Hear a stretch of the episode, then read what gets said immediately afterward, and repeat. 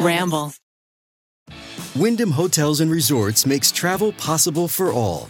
Whether it's the long haulers looking for a great cup of coffee, a roomier rest for the on a whim road trippers, or a place to make summer memories with the whole family. No matter who you are, where you're going, or why, with 24 trusted brands to choose from like La Quinta, Days Inn, and Super 8, your Wyndham is waiting. Get the lowest price at wyndhamhotels.com. Restrictions apply. Visit website for more details. Bada bing, bada boom. We're talking about a very viral case today. This has been highly requested and it's honestly quite controversial considering the fact that it's just a lot. I mean, some people actually debate if the supposed charged killer is a killer, maybe they're not. It's a whole ordeal. And at the center of this case is a woman by the name of Courtney Taylor. Her real name is actually Courtney Clenney, and she is most well, well, Prior to this, she was most well known as an OnlyFans model. She has over 2 million followers on Instagram. She was featured in G-Eazy's music video, Me, Myself, and I, with Bebe Rexha. Yeah, she was on Playboy. Was she like a main person? Or? Yeah, one of the main ones. Really? She has uh, now with OF, she's made over $3 million in just two years. That's like $1.5 million a year wow. on just OF. That's not including Instagram brand deals, other revenue. And there's a whole controversy surrounding the money that she's made. And it's not because people are out here thinking, oh my God, what are we teaching these young girls out here? Oh my God, girls shouldn't be in charge of, you know, doing what they want with their bodies and then profiting off of it. None of these overplayed arguments but the main controversy has been that from April 2022, very recent last year, to August of 2022, Courtney made about $40,000 on OnlyFans in just four months. So, like about $10,000 a month, right? The only problem is, Courtney made all of this money on OnlyFans after she was accused of stabbing her boyfriend to death in April of 2022. So she kept posting four months after her boyfriend died because he had a knife in his chest. He was literally stabbed to death. And she kept posting. She kept making money. She was out there. She was hmm. actually running around town in Hawaii doing a lot going to bars. So let's talk about the viral case of Courtney Taylor. She is often known as the OF model that has been arrested and charged with murder. As always, full show notes are available at rottenmangopodcast.com. This case is currently unfolding as we speak. Nobody has been convicted of a crime, but there has been an arrest, and a lot of damaging information has come out since since the arrest. And oh, I mean, it's damaging in my personal opinion. So, as with all cases where the defendant has yet to be convicted of the crime, and you know, the trial hasn't even happened yet, so we really don't know what's going to come out during the trial. If there's something that will magically explain away or disprove all of the evidence that we've seen so far, which personally, everything that's been released so far is not looking good. So I don't know if there's going to be a magical solution where I'm going to be like, oh, okay, that makes sense. But I will say the defendant is adamant that they did not murder anyone. Okay, keep this in mind. And there's some Julia Fox drama in this one that gets kind of bizarre. Do you guys know who Julia Fox? Do you know who Julia Fox mm-hmm. is? She was the one that allegedly dated Kanye West after his split with Kim Kardashian. A She's a model personality and now podcast host. She's actually very well beloved, but I do think that um she made a mistake with commenting on this case because it was kind of a very opinionated one. But with that being said, I guess there's just two things to remember going into this case. One, it is still developing and we don't have all the information yet. I mean, maybe we do, and nothing really comes out during trial. Again, we just don't know. And second, regardless of any information that may or may not come out, someone has died. Like they bled to death before they could even turn 30. They they passed away before they could even really start living. And I think that in and of itself is just so devastating for their family and friends. There's a lot of audio clips of the victim before they passed away, and just listening to it all, it's really hard to not sympathize so much with this person and with their family. And you can't help but get kind of angry for them, kind of riled up. So I'm going to include the victim's family's um, GoFundMe linked in the description because once you hear the full extent of what this family has gone through, not just with the case itself, but with law enforcement, it's ridiculous. So, with that being said, let me tell you what's going on. That day was supposed to be a very normal day. I mean, I guess that's how it all starts. Courtney, the OF model, she was watching some true crime YouTube videos while doing laundry in her apartment. And then she went on an Instagram live and she was answering all these questions. People kept asking her, you know, where do you see yourself in five years? Courtney allegedly responded something along the lines of, I hope to have a kid by then. At least one kid. But the series of events that take place after she ends this Instagram live they're to change her life forever. Meanwhile, Courtney's boyfriend Christian, he is looking at all the missed calls on his phone from Courtney. He had already told her that he was going to go downstairs, walk to Subway, and grab subs for the both of them. And now he's standing in the elevator that's taking him to their 22nd floor Miami skyrise apartment. And, you know, he's thinking to himself, this is crazy. Like, I know Courtney's Subway order by heart, yet she still doubts my love for her. The elevator opens directly into their unit, which is kind of crazy, but it's one of those high end apartments. So the elevator doors, they open up and he hears Courtney screaming bloody murder. He wasn't even surprised. I mean, not even shocked at all. This was a normal occurrence for him. But within an hour, he would be dead in the skyrise with a knife sticking out of his chest inches above his tattoo. The tattoo on his chest read Courtney. Wow. So let's go all the way to the beginning. Courtney has a pretty intense online footprint. She was, like I said, featured on Playboy in a G-Eazy music video, but she was most well known for being an OF model. She's also kind of slightly controversial even prior to all of this. You know, people either hated her or they loved her the red pill men of the world, they probably hated her because she was so open about her sexuality. And the fact that she was profiting off of her own body, she made millions of dollars and she was very happy about it, very proud of it. And she famously said in a podcast, I only like black guys. Let me clarify I only date rich black guys which I'm sure was uh-huh. triggering to a lot of people. Some people were triggered by the fact that she only dates rich men. Some people were triggered by the fact that she, as a white woman, was fetishizing black men, or they were triggered by both. But on the same podcast called We the Miami, Courtney talks about how she likes to be submissive. She likes to be submissive intimately, but doesn't like it when men tell her what to do outside of the bedroom. She also briefly touches on the fact that she makes a lot of money on OF. Again, $3 million in two years just on subscriptions, not including other things. So people either loved her for being this girl boss that was taking charge of her own body and being transparent, or they hated her for being what they deemed a vapid LA model who only cares about money. But what's interesting is when I saw these clips of her on this podcast, which was relatively recent, literally like weeks before the death of her boyfriend, the change in her personality throughout the years was kind of intense like from that podcast forward to today? From her G Easy music video and Playboy days to that podcast today. Mm. And even her transformation after getting arrested has been a hot topic, but it's just really intense. So, back before all of this takes place, back before OF and before even LA, Courtney was just a small town Texas girl. She was born April 21st, 1996, but Courtney would find herself like the epitome of a Texas girl. Growing up, she freaking loved Southern festivities like mudding. okay, so I grew up in the South And this isn't something that I was that familiar with until maybe after my childhood, but it's when you get into a truck. Some people do it in ATVs and you drive through this really muddy, wet terrain. Hence, it's called mudding. You go through these muddy areas and you start spinning your tires really, really quickly. So you fling mud everywhere and it just splatters all over you, all over the trucks behind you. Courtney freaking loved that. That was like her jam. That's her pastime. She also really loved Southern food.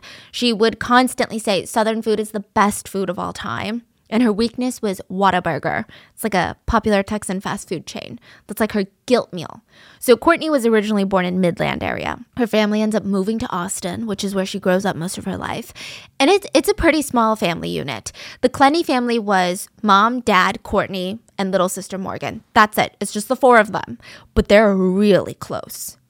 So Courtney's dad Kim finance guy. He's been in finance for over 15 years. He's a financial advisor. Later, he would be the financial advisor of Courtney's assets and her personal finances. So she really, really trusts her parents. She depends on her parents a lot, not just financially, not just for advice, but for everything. Courtney's mom, Deborah, was like her therapist on speed dial. If Courtney ever felt conflicted, sad, upset, you better believe Deborah was on speakerphone giving her advice or calming her down. It was kind of to the point where if Courtney got into a fight with her boyfriends, her mom would be on speakerphone in the middle of the fight with her boyfriend, which is kind of odd, okay? Just keep that in mind. So in Austin, Courtney really finds finds herself, I guess. She just has this strong interest in sports. That's like most of her childhood. I don't know how to describe it other than she kind of has this obsession with sports. She dips her toes in the water as being a Girl Scout, but eventually she tries literally everything soccer, volleyball, gymnastics, diving, horseback riding. Side note, I feel like her parents had to be pretty good financially because that's a lot of sports and those are a lot of expensive sports unless they just spent all of their money on Courtney. I mean, he was a financial advisor. It sounds like they were doing really well for themselves. Now, Courtney would later joke as an adult the reason she was blessed with such a big butt was because she played a lot of sports at a young age, particularly horseback riding. So one day, Courtney tells her parents, Mom, Dad, I'm gonna grow up and I'm gonna be an Olympic diver one day. That's her dream. She wanted them to support her, and everyone took it so freaking seriously. They went to every single diving practice, they went to all of them, all the swim meets. She's gonna grow up to be an Olympian one day, they said. And then out of nowhere, Courtney was like, I'm not doing it anymore.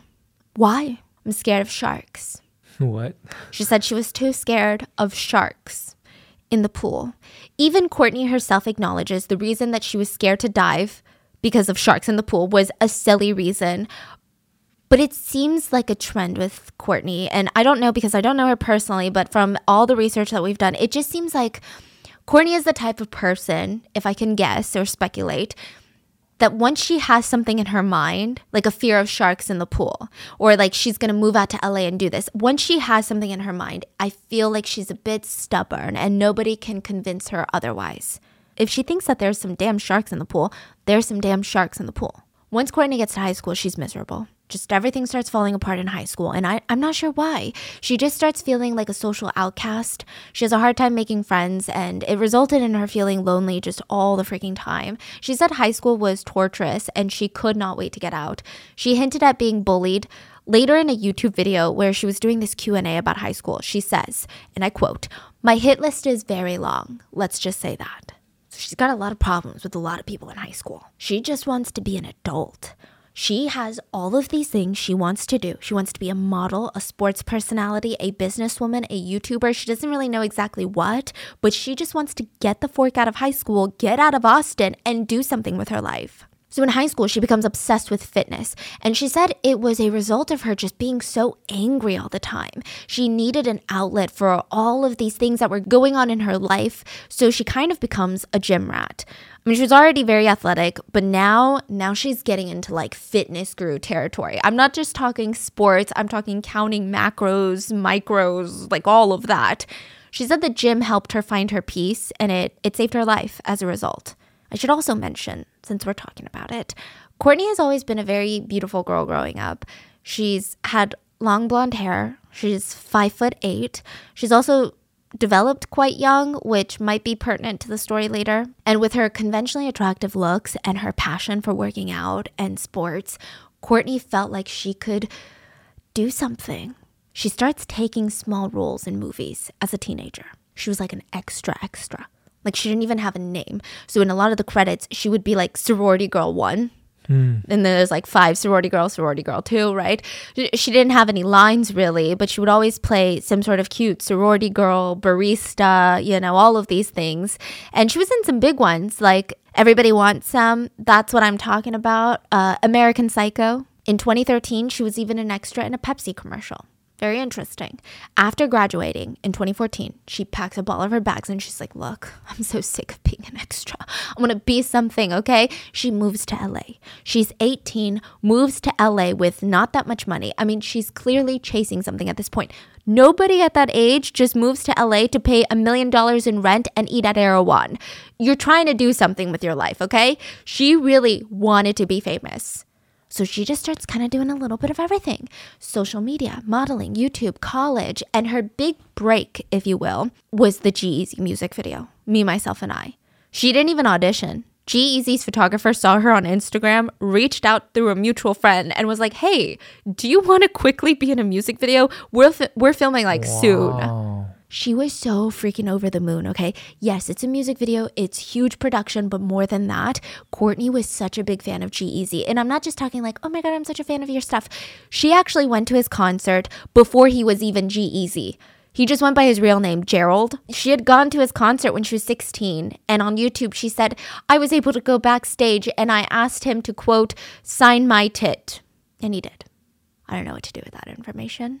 So she's very excited, but she's not getting her hopes up. She doesn't think it's going to be this crazy role. She assumes she's going to be maybe one of the millions of girls in the music video at like a house party, like House Party Girl 5, right? When she gets to the shoot towards the end, all the extras are asked to leave and she's told to stay. She ends up playing a slightly bigger role in the music video and she's handing G-Eazy a cake and then standing next to him up against a wall while he's like feeling himself. It's like a whole thing. It wasn't even the longest I've ever seen someone in a music video, but it, it kind of helps propel her career forward.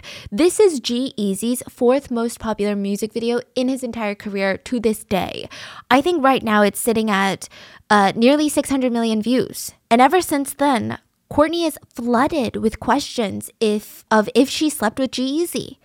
To which she responds, I've met a lot of famous people and I don't smash them. Either way, the music video, Courtney's Instagram, social media accounts, they start taking off. And she's like, okay, wait a damn minute. Maybe I should be a bit more serious about this. She starts posting daily on Instagram. She started following a bunch of these models online and she's studying what do they all do? How are they all making, you know, big money? She realized they post every single day and they post a bit more sexy photos. So that's what she started doing. And her big career moment was a little bit awkward her dad calls her. It's like, hey, uh, why is Playboy posting you? What? She's like, what? She opens up an article by Playboy, and sure enough, the title is Courtney Taylor is your typical girl next door. She literally looks like a girl next door. Wait, how is the dad like? I know, I know, I know. Right? Wait a minute. Yeah, I know.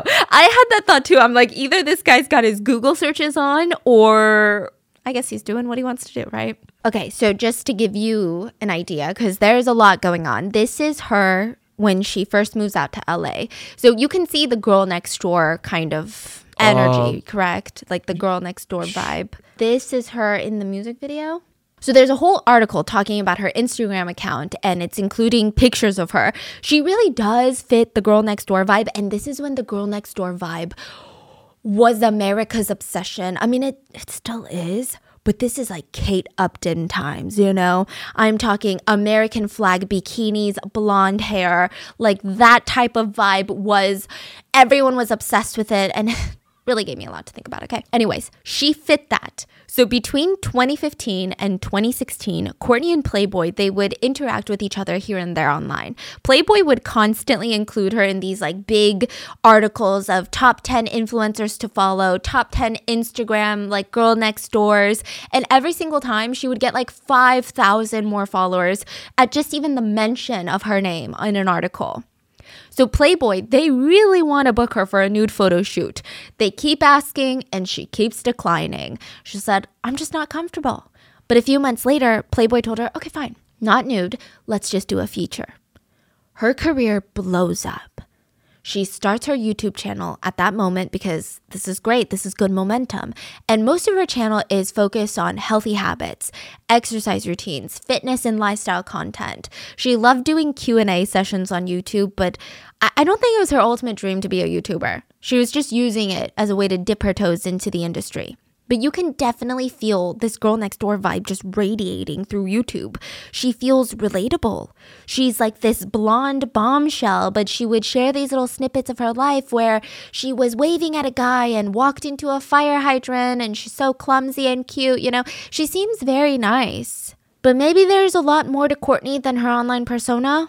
So let's dive into some of her relationships, or at least some of her semi public relationships, and this is like a whole new chapter of her social media career. I feel like she had the G-Eazy girl next door phase, and this is the chapter where she kind of goes full on into the bodybuilding phase, the fitness guru phase. She starts hanging out a lot with bodybuilders that won like Mr. Olympia, professional men's bodybuilding competition. She starts competing in several regional bikini competitions herself. By 2017, she's a certified personal trainer. Like, this woman is kind of a businesswoman. The minute she gets that certification, she's like, I'm open for online coaching on YouTube. She thought about one day launching her own fitness wear brand, and she said her biggest aspirations in life were Lori and Barbara from Shark Tank. So they're both business moguls with nine figure net worths, and Oprah Winfrey. A billionaire. She said these were her inspirations in life. She wanted to start her own business, sell products, be a mogul like these women. Interestingly, Courtney does mention that she feels an extra special connection with Oprah, and it's not because she's the billionaire of the group. It, she said that she admired Oprah because Oprah had been through so much, but was able to persevere, build a better life through her struggles. Courtney adds that she too went through these similar struggles. Side note, it is a very well known part of Oprah's story that she was molested by her cousin, uncle, and a family friend since she was just nine years old. So, leaving a lot of Courtney's viewers wondering if she had maybe endured some sexual trauma at a young age. Some were even connecting the dots of like, oh, maybe that's what caused her to be sexualized at, to an extent when she was just a teenager. Maybe she endured some sort of trauma. Around this time, Courtney's love life is like a huge topic of conversation amongst her viewers. They just want to know, are you dating anyone? And she always gets asked, like, what's your ideal type? Who do you like the most? She said, I like someone built, I like someone tall, but you know what? I prioritize honesty in a relationship and a sense of humor. She says, and I quote, I like a man with confidence without the cockiness. So a lot changes because this is what she says in the beginning of her career. And later, like right before the death of her boyfriend, she's like, I only date rich black guys. So it's hmm. like a lot of different shifts in her online persona, or maybe her personality, or maybe she just grew old and grew up. I don't know. But she was kind of a hopeless romantic at this stage, or at least she portrayed herself to be. She always talked about having kids, how she personally would never feel fulfilled unless she was a mom one day. She said she wanted a big house with a big yard and a dog, and just like a funny, kind partner just to take on life with. So these are all like her p- like YouTube videos, mm-hmm. like personal telling. YouTube videos. She did mm. a lot of Q and A's. A lot. There were a lot to come through. And towards the end of 2016, Courtney starts hinting at a boyfriend. She never really shows him too much in her videos. Like you'll see random snaps of him in videos or like in the corner of the frame. He would be in the passenger seat of the car while she's driving and vlogging, but it was enough for people in the fitness community to ID the guy as Shawn Rhoden, a winner of the coveted Mr. Olympia contest, which is this No way. yes. He's the Mr. Olympia. yeah, I think there's like a every year. Yeah, yeah, Yeah, yeah, but he was the Mr. Olympia Wow. for a year, which is a huge deal, right? Yeah. But Shawn, he never even really talked much in her videos. Maybe he was shy. Mm-hmm. Courtney would always say that he's very sweet and chivalrous towards her. Come to find out, their relationship was far from perfect. There might be a reason that Shawn wasn't in a lot of Courtney's videos. Sure, he might be camera shy, but it turns out that he was already in a very serious relationship with another woman at the time. He had just had his first child with her, and this is where things get weird. What? Maybe Courtney knew this. Maybe she didn't. But people were stitching together timelines, and this is completely alleged and purely speculation. But around the time that they allegedly broke up, Courtney allegedly found out about the other girlfriend, and Shawn, at the same time, sustained a broken jaw injury. It's speculatory, but a lot of people speculate that Courtney had been the one to break his jaw because she found out about the other woman. We don't know if this is true, but if it is, I could see why Shawn wouldn't report her to the police. The fitness community is small. He probably doesn't want his dirty laundry out there. But additionally, I imagine with the culture of bodybuilding, there there might be some victim shaming. If he were ever to come out as a victim of domestic violence, I do think that people would question, why didn't you stand up for yourself? So we're not really sure. Years later, Shawn would have trouble of his own. He was charged with rape, banned from ever taking part in another Mr. Olympia contest ever again. He also passed away in 2021 from a heart attack. Now, for Courtney, she continues on with her life, and the more time that she spends on social media, the more open she becomes about her sexuality and experiences. And this part, I don't think anything's wrong with it. I know some people bring it up. I think it's fine. I think the fact that she was an OF model, like, it's fine. There's nothing wrong with it. I do think it's weird that she kept posting after the death of her boyfriend, but other than that, up until this point, there's nothing wrong. She was very open. She talked about what she went through, how even though she was athletic and a tomboy, she didn't want to look like that. She said that she always wanted to feel sexy. She even started wearing a Victoria's Secret bombshell bra when she was just 10. She said she always liked the curvier look. She admitted to having a foursome at the young age of 19. She said the other participants were in their mid 20s she shared a lot of intense hookup stories about hooking up with other girls and making them bleed on accident because she had long acrylic nails on. She also states, and I quote, I'm not a lesbian, but I have crushes on certain types of girls. So there's that. You kind of see Courtney go from being this southern girl in LA, spending most of her time talking about fitness and her diet, to later embracing more and more of her sexuality. She starts adopting a bit more of that bad girl persona whether it's true or marketing for OF, or maybe she just grew up a bit, I'm not sure which one. But now that we have a good overview of who Courtney is, her come up story, and now she's on OF, she starts her next romantic relationship in the midst of the pandemic.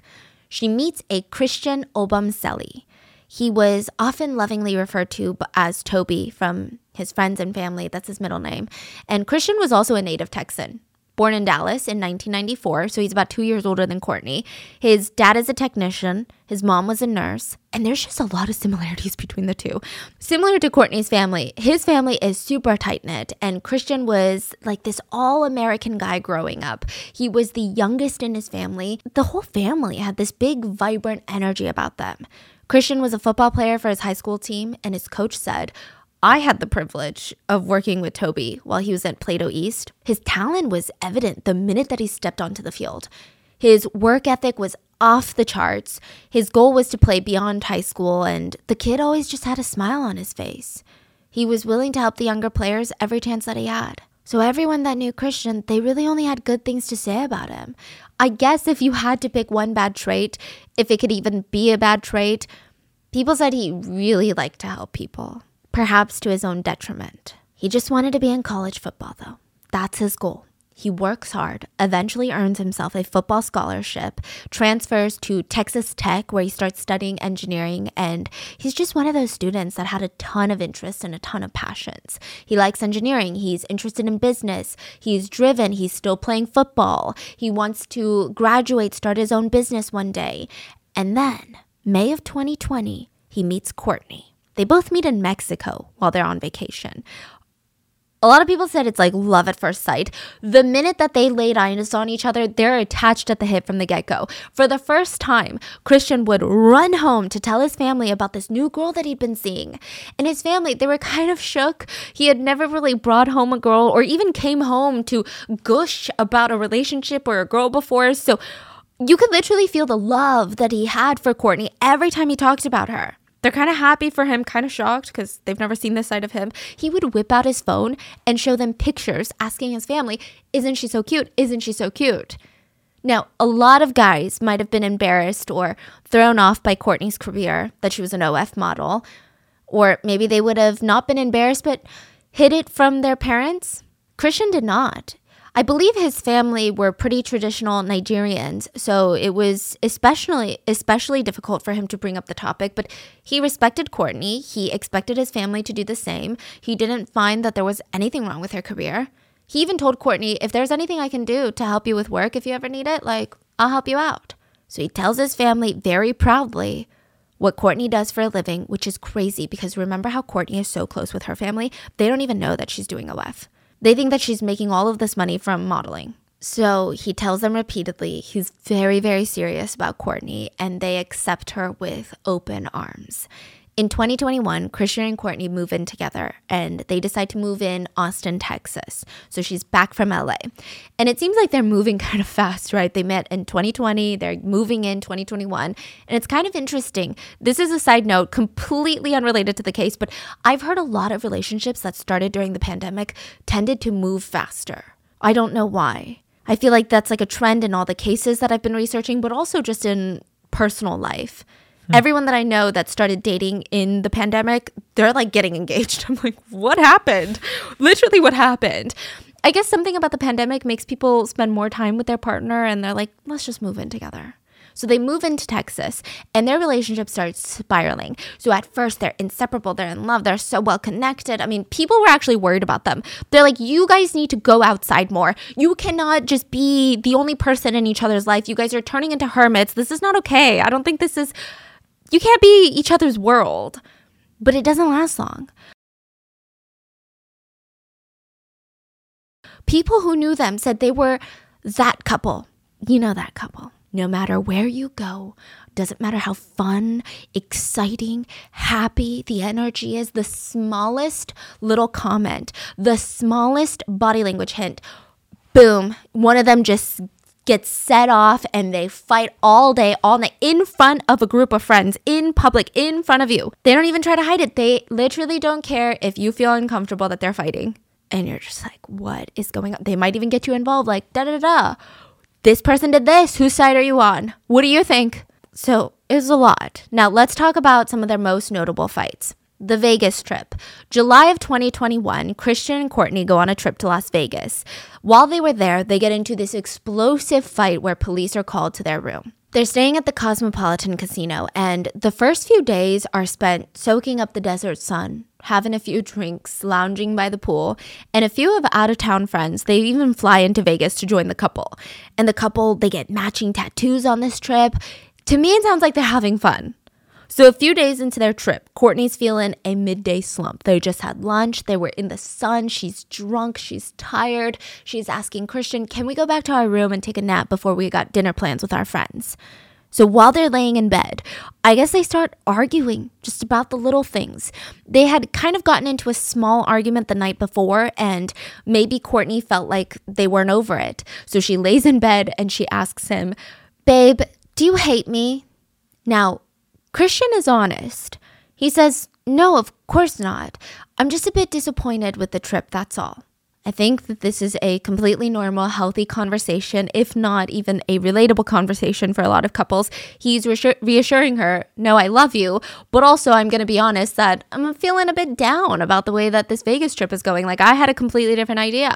Christian would later tell the police that he was just hoping the Vegas trip would be a bit more fun, a bit more exciting, more action. He felt like all they did was sleep, drink, lay at the pool, sleep, drink, eat, lay at the pool. And it was just all of the days that they had spent in Vegas so far had just meshed into one. Courtney confirmed this. She said the night before they actually had a whole argument about it. But she added that this fight was not because Christian was upset with her because the Vegas trip wasn't good, but she claims the fight started because he called her a bitch. This fight over something seemingly so minor not the bitch part, but just this whole Vegas trip part, detonates. They're both screaming at each other full force. I mean, to get noise complaints in Vegas, I'm assuming is pretty hard. They're throwing things at each other. They're trashing the entire hotel room. Courtney decides to call the security herself. She said that she just wanted help de escalating the fight. She told them that she's not scared for her life or anything like that. She just needs help de escalating.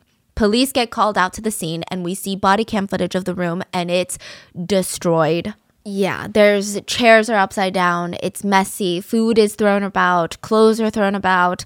The couple were separated and interrogated. Courtney admits she threw a glass at Christian out of pure anger. She said that she was upset that he didn't want to sleep in the same bed as her after the fight. The glass just barely missed his head. The police then asked Christian if Courtney ever attempted to kill him, and he slowly shook his head no. But because Courtney admits to throwing a glass at his head, she was going to be charged automatically with domestic battery. Courtney starts panicking while she's being arrested and said, I just don't feel like I should be getting arrested right now. Is this an overnight ordeal? And they said, It's a 12 hour hold. A 12 hour hold? She starts panicking and almost pointing the finger at this point. She says, Okay, there's just a lot of things I didn't say because I didn't want to get Christian in trouble. A- at this point, can I just get a hug from my boyfriend? there's just a lot that happened that I didn't want to bring up. She wanted a hug from him right now? Yeah, I guess she's trying to show them we can make up, and maybe oh. if he indicates to you that he's not scared of me, then you don't need to arrest me. I think she's trying to say this was a mutual argument where both parties were heated. I think that's what she's trying to insinuate. But the police didn't care. She did not accuse Christian of doing anything violent towards her. Christian did not admit to doing anything violent towards her. All we have is her admitting to throwing a glass at him. So she's going to get charged. She realizes this and she starts whipping out all these random things. She's like, I have a UTI. I'm on my period. She starts randomly asking for things that I don't even know if it's considered making excuses but she starts asking to speak with her mom. She asks for her vape. She even says that she's got to go take a poo. It's a lot. So, in the end, she's arrested, put on a 12 hour hold, but she just keeps repeating, okay, seriously, there is so much I didn't say because I didn't want my boyfriend to get in trouble. This is important. She was released 12 hours later and no charges were pressed. Now, there are a lot of ways that people are interpreting this incident. The main consensus being that, see, she's abusive. She's been abusive. This is proof of that. But her defense attorney is trying to argue no, this proves how far she's willing to go to protect her abuser, Christian. So her defense attorney is literally digging his feet in the sand, saying that Christian is the abuser. So I'm going to let you come up with your own theories. The defense attorney is insinuating that he was far more abusive than her than she was in this Vegas incident. Not a lot of people are buying it.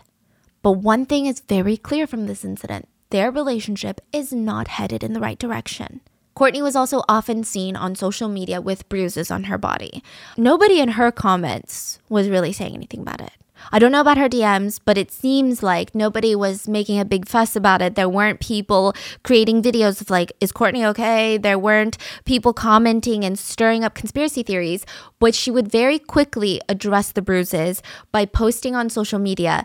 Is it just me, or do women always have random unexplained bruises on their legs?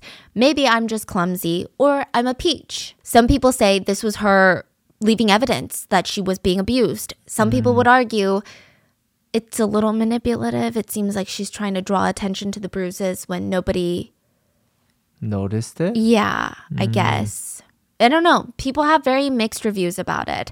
But after Vegas, the two are pretty miserable. They're nonstop fighting, making up, repeating the vicious toxic cycle. And this is really sad, but it always seems like Courtney is the one getting mad at Christian, and he's always trying to make things up to her. Allegedly, he would write these handwritten letters and some of them were found in the condo torn up, but they were really sweet and kind of very sad in hindsight. So they read, You are honestly the sweetest and most annoying person ever, but I would never trade you for anything. I'm guilty of not loving you like the beginning, and over time, I'm guilty of making you not love yourself.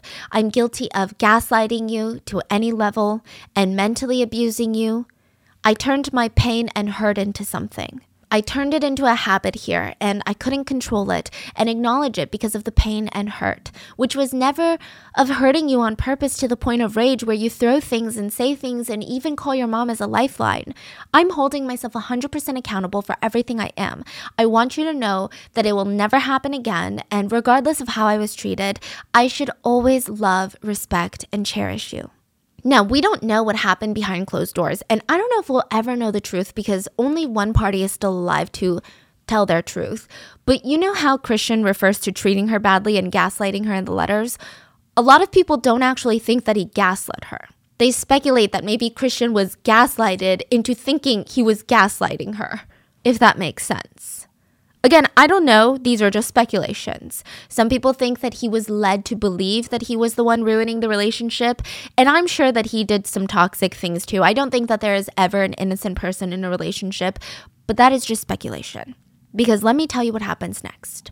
October 9th to October 11th of 2021, Courtney and Christian get into yet another explosive fight. Courtney speculated that Christian was cheating on her. She sends him numerous text messages just yelling at him, being upset with him, and she would say things like, Hey, you're pissing me off.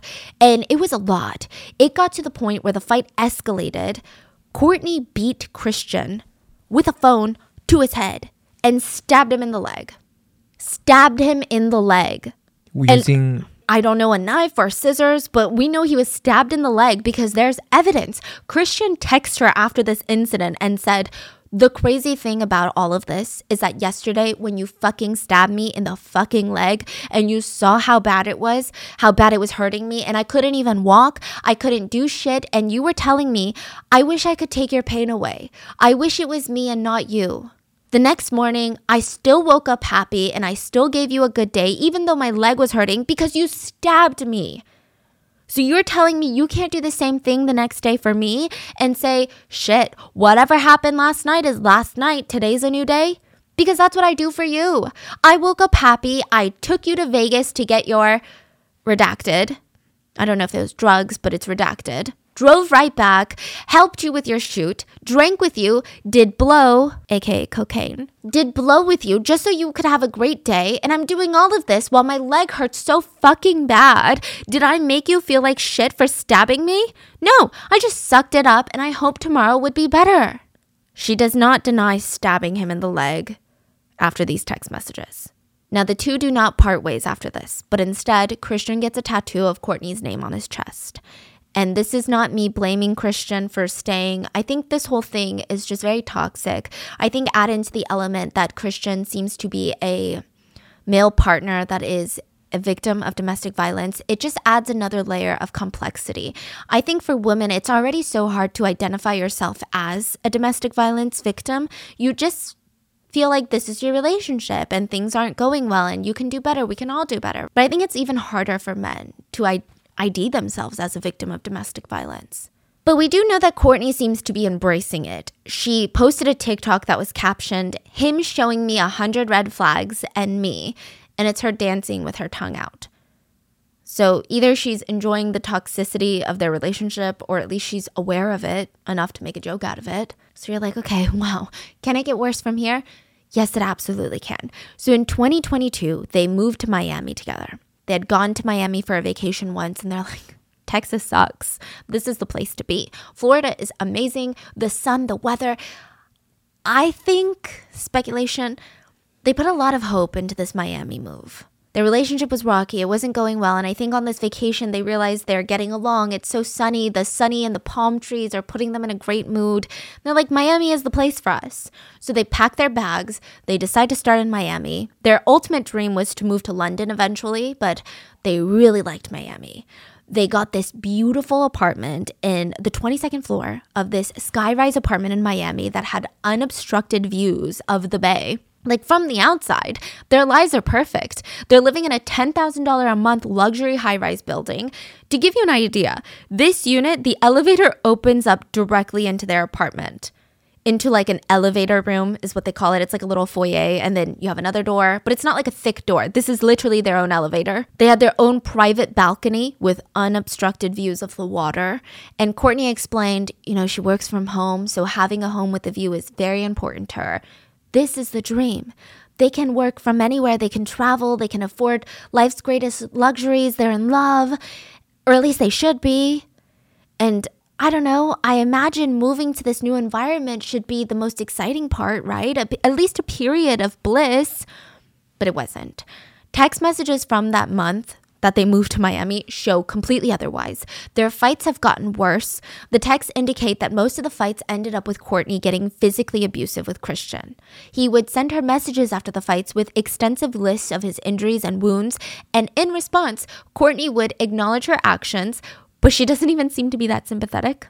For example, Christian would text her, Now I have a lump and I'm bleeding. I'm throwing up. I got a mild concussion and I have anxiety.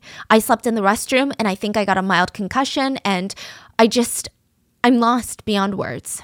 She responds, I'm sorry for hitting you in the face in the back of your head and spitting on you. Is that right? No, you just, you piss me the fuck off. But I still love you. Other fights resulted in neighbors or bystanders getting involved. February 1st, 2022, Courtney and Christian were planning on buying cocaine that day. It's presumed by the end of the day, Courtney was both drunk and high. Christian was downstairs in one of the public amenities of the apartment building. He's sitting and watching some football in like the lounge area. Courtney's texting him and he responds, Yes, Courtney. So whether she was like, Hello, right? She says, Yes, Courtney. That's unnecessary. The two get into this explosive fight in the common area. He eventually gets sliced in the face by her, but I don't know if this is when they get back to their unit. I don't know. But neighbors start to take notice. One of the neighbors even pulled out his phone and recorded the fight that was taking place. He said it was shocking. A lot of couples argue, they get into it, but not physically like that. We just started hearing them arguing. She was being very aggressive towards him. And there's even been a video that's been released of a neighbor who was watching them fighting and walking through the amenity area and he could see straight down. So it's like mm-hmm. an overview shot of them. And he said that you could hear them from 12 floors up fighting and yelling. And he said it looked like Courtney was threatening to jump in the water at one point. Christian was injured during the fight. He ends up going to the hospital that night and Courtney texts him Hopefully, this will give you time to think about your actions. Enjoy your time at the hospital. We don't really know what caused this fight, but it clearly escalates, and she's telling him at the hospital that he's a gaslighter, and she even says, I have to continue explaining to you how to act. In the hospital, he's getting medical attention for two slashes on his face. He's completely ignoring her. And I guess this is when she kind of freaks out. She texts him again to ensure that he doesn't say anything to the doctors. She says, Tell them your side and I'll tell them what happened, Christian. He responds, I'm not saying anything. I'm going to say it's a football accident. He was discharged from the hospital, but I guess Courtney wasn't around when he got back because he texted her, I was in the hospital looking forward to seeing you, and you go drink and leave with someone else? When your boyfriend is passed out on the bed getting stitched up because I lost so much blood? Through text messages after this incident, we do see Courtney feeling a little bit more apologetic. She is nonstop apologizing for this event. She's texting him, I love you so much. I should have been at the hospital with you. I should have slept with you. I have always loved you. I feel extreme sadness, regret, humiliation, and I'm just so sorry for hurting you. Again, maybe this is why Christian couldn't leave. You know, abusers typically love bomb you and apologize to the moon and back after hurting you. They just want you back in their arms. The couple mutually agree to continue working on their relationship and they're going to move on from this fight. But if you look through Christian's phone, you'll notice that after this incident, something changed. I think he realized that his life was in actual danger he starts making hidden recordings of their fights. He would film it with his phone in his pocket. He would leave text messages that would voice his concerns for how violent their relationship was getting and leaving what prosecutors would probably deem a trail of evidence behind to show the court how things were escalating. February 2022, Christian and Courtney get into another physical fight. Christian ends up recording the audio from the inside of his pocket. Through context, this is what we gather. They're spending time with their friends. And on their way out, well, while they're with their friends, Courtney gets into a little fight with one of their mutual friends, like an argument, a disagreement. I don't know how bad the fight was, but Christian ends up siding with the other party. Now, again, I don't know if it was like, a, no, Courtney, you're wrong. I agree with this person. Or if it was like a, hey, Courtney, like maybe there's two sides to the story. I don't know how he sided with the other party. But this feels like a real fight that any couple could have. But the way that it escalates is not normal. I mean, there's a million ways that Courtney could have expressed her anger for not feeling like she was being supported by Christian, but instead, we have this. So I imagine this audio clip is when they're on the way to their car. They get into the car, heading back home after meeting their friends. Dude, please, I'm sorry for calling you stupid. You will never hear me doing that. was not right for me to do that. Please, baby, don't. You will never protect me. I will. Somebody was being horrible to me. Hey, just you defended them. Okay, just tell me in the car. Get just away from. Get away from. Get away. Stay here. You're gonna. See? Your dogs are your. See, you just said stay here. I, I promise you, I won't Every do time I anything. ask you for help, Are you guys in a relationship? Yes. Yeah. not anymore. I can play it again, but just to give you context, it's a bit longer. On their way back home to the Miami condo, after the bizarre situation with the friends, they stop the car and they start fighting. They're fighting so loudly, so aggressively that multiple bystanders felt the need to get involved. The audio itself is really alarming. If you guys are just listening to the audio version of this podcast, the best way to, I could describe it is unhinged.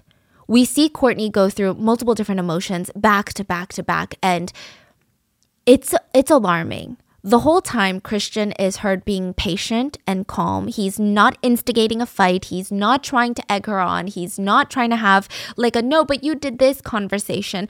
In the beginning of the audio, Courtney could be heard almost whispering, threatening to end her own life. Yeah, so she's saying things like, I'm gonna kill myself. And he keeps pleading with her, babe, please get in the car, please. I'm sorry for calling you stupid. It wasn't right for me to do it. And she says, I'm actually gonna kill myself. Baby, don't kill yourself. Then she starts full on screaming at him, You would never protect me. Someone was being horrible to me. You defend everyone but me. And he's saying, Get in the car, please. And she's screaming, Get away from me. Your dogs are in the car. So we hear throughout the audio, Christian tries to get Courtney's love for her dogs, who are waiting for her in the car, to get her back into the car because she's just out in public right now causing a huge scene. But she keeps arguing with him. See, you just stay there. And she's screaming, Every time I ask you for help. A bystander approaches them and can be heard in the audio clip saying, You guys in a relationship? Christian responds, Yes. Courtney says, Not anymore. She starts talking to the bystander and then eventually thanks him for being concerned about her and apologizes. And the bystander is trying to diffuse the situation and is like, no, no, no, you don't need to apologize. I also have problems in my relationship too, bro. Like, shit happens. Courtney says he just broke up with me, and the fact that he's bending down now, that is how he makes friends with everyone. So I'm assuming maybe Christian was hands on his knees, like kind of slouched over, like stressed about the situation she's upset with him for acting like a victim in this situation is kind of the vibe that I get. And and the bystander is like, no, no, no, it's not about that. And she's screaming, yes, it is. She then turns to Christian, because I guess he said something, and she screams, shut up. She mumbles something before saying Christian literally got into her car. Then she keeps apologizing to the bystander, and it's just if it feels very abrupt, I I do think that she was going through a lot of emotions. The way that I can best describe it is just listening to this audio, and as a complete stranger, I would probably go to the other side of the sidewalk. Like, I'm not sure if I would want to be near her at this point just because it feels very unstable as a bystander. She keeps screaming, and both Christian and the bystander are trying to get her to calm down. Christian says, Cece, just stop, please, okay? I'm sorry. Please and she's screaming, "No, you always make yourself look good to other people." No, no, it's I'm not. It's my fault. The bystander is like, "Ma'am, he said it's his fault." Courtney, just come on. Courtney, please, your dogs are in the car. Courtney ends up taking off, just running off, and the bystander sticks around to give one last warning of sorts to Christian. He says to him, because Courtney's not around, that shit ain't normal, bro. So this complete bystander is telling Christian like couples fight, but that's not normal behavior. Christian doesn't really respond. He just runs after Courtney and you can hear her wailing in the distance. Thank you so much. Nah, look, I just, I don't, no, man, you guys don't have to apologize. for that. I have problems with my relationship too, bro. And, and shit happens. He just said he broke up with me. So the fact that he's But bending look, down, look, look, look. this is how he makes friends with everybody. No, it's not about that. Yes, it is. I'm not. Look, Shut up. Listen, listen He literally just said, got in my car. When you're upset, Oh my get on God, my sorry, I like bending down. Relax, relax. This is real. Okay. So do you see how she's like angry and then she starts apologizing for her emotions maybe? Hmm. You know, when you get upset,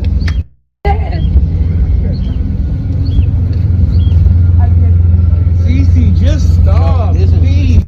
No, Okay, I'm sorry. no, you will make yourself look good No, I'm not. front of people. No, it's my fault. He's not- He said he's, it's his fault. Courtney, just come on, bro. Courtney, please, your dogs are in the car.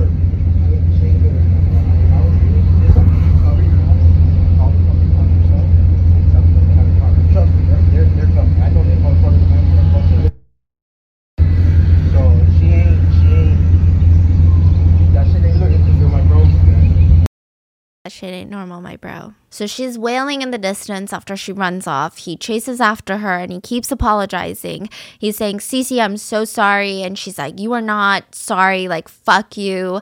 He's like, Just look at me. I'm sorry. I should have never made you feel this way. I'm sorry. She starts screaming, You're supposed to protect me. Now, another bystander approaches them and asks, Is everything okay? Courtney responds, No. And she tells them, I guess, a small snippet of her version of events. And they ask, Do you want me to call the cops? Christian says there's no need for that, and Courtney runs off again. This time she's running back to her car when Christian catches up with her. She can be heard threatening him almost. My dogs better be in there. So maybe they left a window or a car door open in their fight, I'm not sure. But he's reassuring her, like, they're right there, Courtney, they're right there. And we hear a slap. You're supposed to protect me! Listen, I know, I'm sorry. Ow! Both my dogs better be in that. Right there. You are so lucky both my dogs. Stop hitting me. You are still because you let my dogs. Because I I'm looking I- for you. My dogs. My bad. My dogs are more Okay, my bad. I'm just making. No, not your back. Give me something better than my I'm back. sorry. Okay, Courtney, just stop Don't it. ever do that again. Okay, just stop it.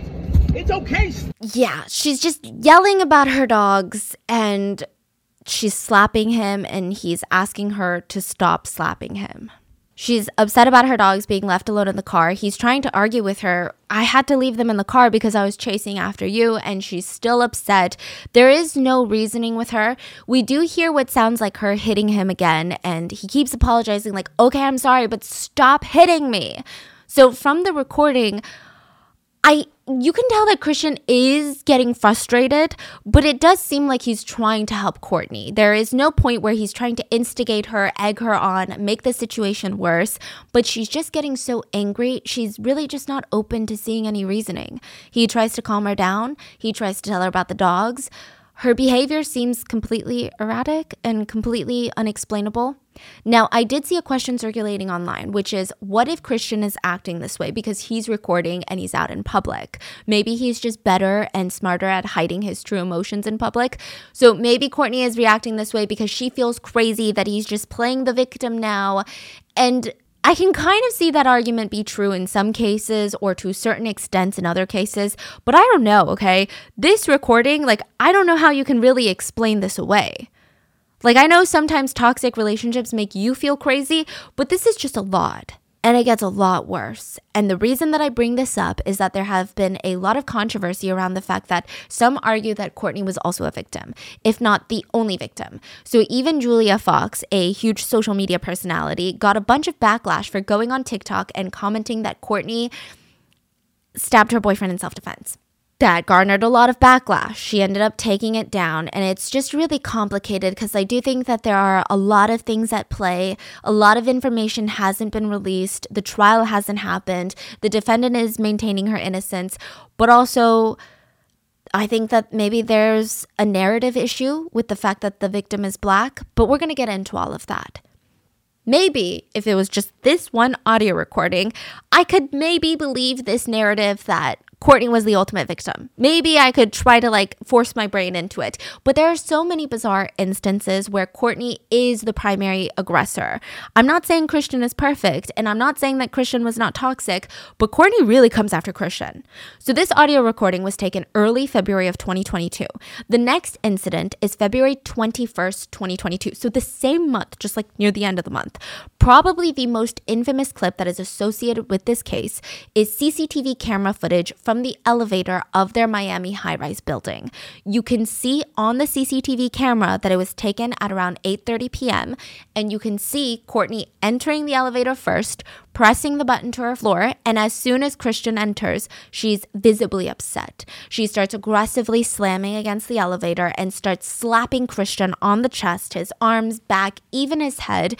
And at first, Christian doesn't fight back. He had one of his arms up to kind of shield himself from it, but that was about it.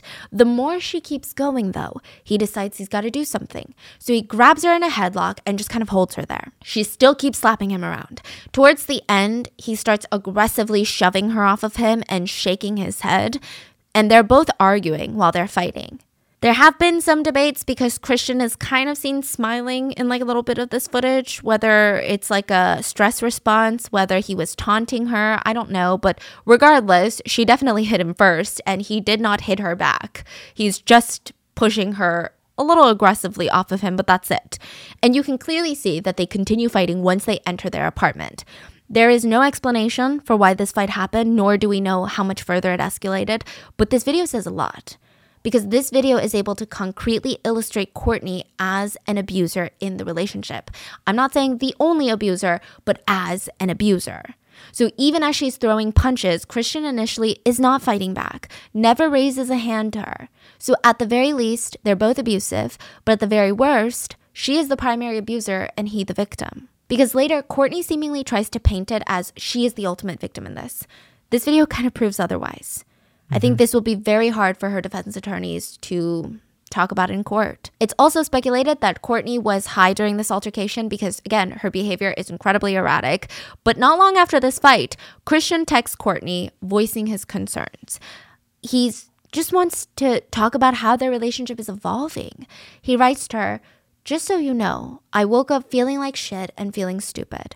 Not like stupid as in our relationship, but stupid as in like what I told you the other day. Is love gonna kill me? Like, I know both of us have sacrificed a lot for each other, but I can only talk about what I sacrificed. I've sacrificed my pride, my ego, sometimes telling myself how I don't need to win. Hey, just let her have her way. Say sorry right now, and it, even if she asks you to sincerely or with a threat, I've been there for you plenty of times more than I can imagine, more than anybody else that I could think of. I've cried with you, cried about you, I cried against you, but at the end of the day, it was all for love, and that's what I'm saying. Do you see that? My love for you? Do you actually feel it? Do you actually understand it? Do you even think it's real? I always think about, damn man, okay, Christian, you took all of this, but why? Because you love her? Okay, time after time after time after time. I tell you, hey, please, like you're hurting me. And yes, you'll say, yeah, but then it just repeats.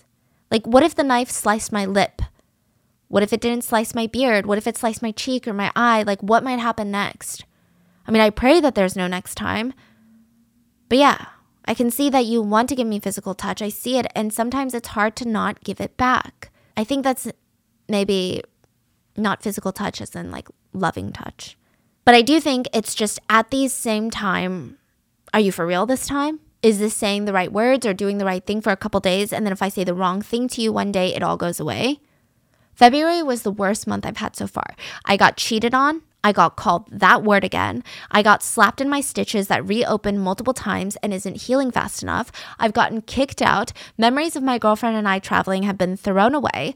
The apartment that my girlfriend swore to me and said, regardless of anything, we're not messing this up, we're not messing this up, we messed it up. I'm honestly just trying to have a couple of things off my chest before therapy. Now, um, a couple of things. I do think that it's important to note that he's trying to go to therapy. I think this text message is also very heartbreaking, and it's really, it's. I think it's a clear window into the mind of a domestic violence victim. Just the way that he keeps doing all these mental cartwheels to try and justify her behavior. The way he also repeatedly tries to calm her down by mentioning his undying love for her. Even when he's expressing the pain of her violence, he's mentioning, but like, I love you. He's doing it very softly as if he's trying not to trigger her. And side note, a couple of things. I think the the reference of messing up this apartment, I think that they got a lot of notices from the leasing agent that they're gonna get evicted if they don't st- slow down with their domestic noise disturbances. So I guess again, this is why I think that maybe Miami was like their saving grace. They're oh, we're gonna get to Miami, get look at this place. We're gonna be this happy couple like the beginning when we first started dating, and then they kind of messed it up. And then also, side note, he mentions I got called that word again. Courtney had a tendency to call him the N word, the racial slur, when they fought. He had texted her once, Your boyfriend is black and you're talking to him like that. Your boyfriend isn't dirt. Why are you spitting on him? Christian texted Courtney that. Because it seems like when they fight, she really goes really low.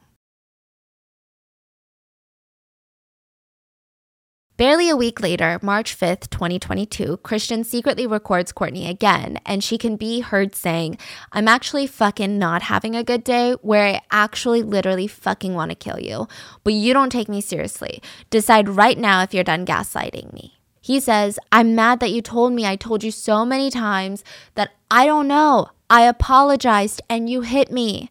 And she's heard saying, Shut the fuck up. Other times, Christian would text her things like, But you hurt me, Courtney. You hit me. And she would just respond, Shut the fuck up, bitch. Don't say shit like that. So again, there's several interpretations you can get from these snippets of their relationship. The prosecutors argue that Courtney wants to keep the abuse hidden, hence the shut the fuck ups, right? And she wants to continue abusing him like any abuser would. Courtney and her defense attorneys would argue that Christian had a habit of exaggerating and documenting her side of the abuse while never acknowledging his side. So saying things like, You hurt me, you hit me. Maybe she feels like I didn't even hit you. And so she would get pissed off, so she would respond in that manner. That is their argument. There are several other times Courtney yells at Christian to go to the police because she has stuff she wants to tell them too. Now, fast forward to the end of March 23rd of 2022.